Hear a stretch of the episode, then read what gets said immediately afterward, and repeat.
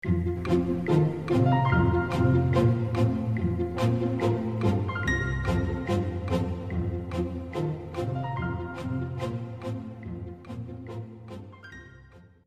论你已经有多觉醒，多为人生负起责任，即使在科技和资讯如此发达的当今时代，仅靠一个人仍然难成大事。我们需要有打动和感召他人的力量，需要和家人、朋友、同事共同为彼此心中的未来添砖加瓦。这过程中少不了呈现理想、获取资源。处理异议，人既需要足够清楚地表达心中的想法和需要，又需要具备号召身边人一起行动的能力。正如著名英国政治家、演说家温斯顿·丘吉尔所说：“同一片天空下，当雄鹰安静下来的时候，鹦鹉就开始碎碎念。”言下之意，如果一个人想要像雄鹰那般展翅高飞，就需要在蓝天下宣告胸中大志和梦想，然后创造身边积极正面的对话和沟通氛围，让资讯、资讯、情感自由无阻地流通，这样才有可能创造和规划理想中的生命蓝图。否则，就会迷失在鹦鹉们的乐园里。几年前，加拿大铁人三项选手。朱莉·莫斯，她本来是夺冠的热门人物。经过十多个小时的游泳、骑行、跑步，眼看着还有不到一公里就抵达终点，且他已经领先第二位选手一公里的距离。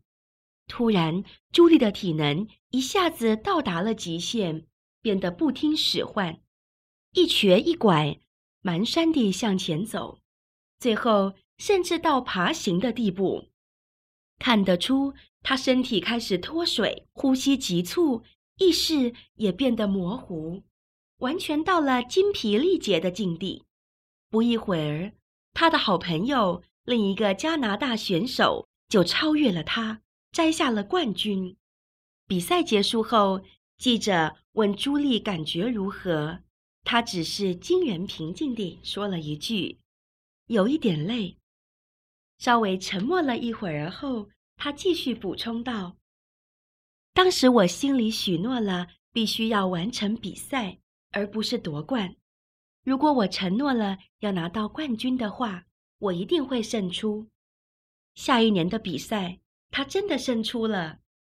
这个事件有一个重点：人们总会承诺于某些东西，但并不是我们嘴上说的。”甚至也不是心里所以为的内容，就像假设你正在看电视，家人叫你去商店买东西，你会说“好，我去”，但往往还会腻在电视机前，并不是你懒，而是你的心和思绪以及承诺都不在去商店的路上。换句话说，只有结果能检视真实的承诺。如果有人能在每时每刻都从实际结果出发来审视自己和承诺的关系，那么他一定拥有高度的自由，因为他不会像绝大多数人那样背负着不能兑现承诺的内疚和失败的重担。当人以基于结果的心态面对所有承诺时，他就真正做到了活在当下。而不是沉溺幻想。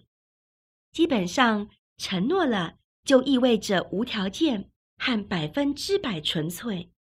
再回头看看运动员朱莉遗憾输掉的那场比赛，就能看到承诺的力量。试想，当你对某份工作不那么投入时，它会变得多煎熬。相比之下，如果你真正专注并热爱，又会是完全不同的一番景象。每个人都体会过，当完全投入并专注时，时间过得有多快，事情有多顺畅。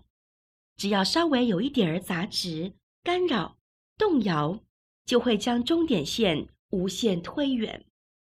运动员这份职业需要调动身体的全部能量，他们最清楚这个中的区别。运动健将们所追求的，在状态里就是百分之百和身心定下契约，全力以赴。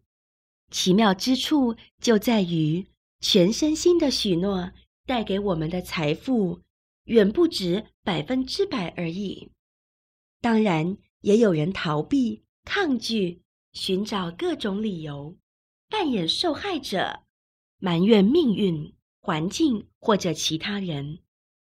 当一个人不能达成合理的目标时，真相只是你没有百分之百承诺，或者更确切地说，你把承诺给了其他事情，分散了投注的精力，或者当你给自己一个。可达成的目标时，请切记：要么就是百分之百，要么就不做任何承诺。当代文化使人相信，诚实并不是最好的人际相处诀窍。我们会向别人说些我们以为他们想听的话，又或者我们觉得对他们更好的话，再或者用一个特别的说法。就是不会伤害他人感受的话。总之，一切都是为了避免尴尬和冲突。这就是所谓的“你收了我的谎言，那我也买你的账”。人们几乎每天都会把这些话挂在嘴边。嗨，很高兴又见到你。实际上已经忘了对方的名字。要不我们聚一聚吧？好呀，保持联络。电话联系。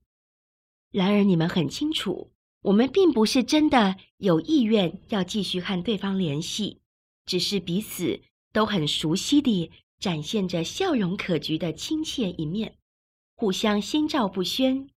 这也没什么，看上去不会造成什么伤害，是吗？在某种情况下，或许会。想象一下，如果你在学术界。教授为了不伤害你的感受，永远给高分。他们认为这样做会让你感到快乐。不幸地，你真的因此而快乐了。只是这份快乐是短暂的，不能换来任何学术上的进步和造诣。对一个力求在专门领域中取得成就的人而言，诚实的回馈比什么都可贵。日常生活、工作也如此，只是彼此相互说些无伤大雅的好听话，不会给人实质性的帮助。如果哪天医生告诉你你很健康，可事实上你已患重病，你会安心吗？又如果财务在企业面临破产边缘，仍给股东编撰漂亮的财务报告，你又作何感想？经常有人会说。百分之百诚实不可取，即便是对着至亲的人，也害怕真话带来决裂。于是，以爱之名，我们会说服自己收起真实的想法，小心顾及和经营周边的一层层关系。其实，我们保护的是自己，因为我们早已习惯了逃避、抗拒、害怕冒险，不愿被拒绝。所以不说真话更容易一些，或者索性什么都不说。从另一个角度看，其实我们并不具备伤害他人感受的能力。如果我告诉你你的新发型很难看，只有你才能决定是否要为这冒犯而生气，亦或是感激这句诚实回应。人与人之间的沟通，并不能只凭单向意愿就伤害。或帮到对方，完全看彼此如何接收、消化、理解。一切回应和言语只是资讯，即便有人给你直接回应的动机就是要摧毁你，我们也能自主选择是否受害。当被说成是骗子和卑鄙小人的时候，如果我们心里受了伤害，那很有可能就是我们也曾经怀疑过自己是个骗子。一旦我们认定自己是诚实的，就算全世界都给我们贴了标签，也无需受困，因为受伤与否完全有赖自己的选择。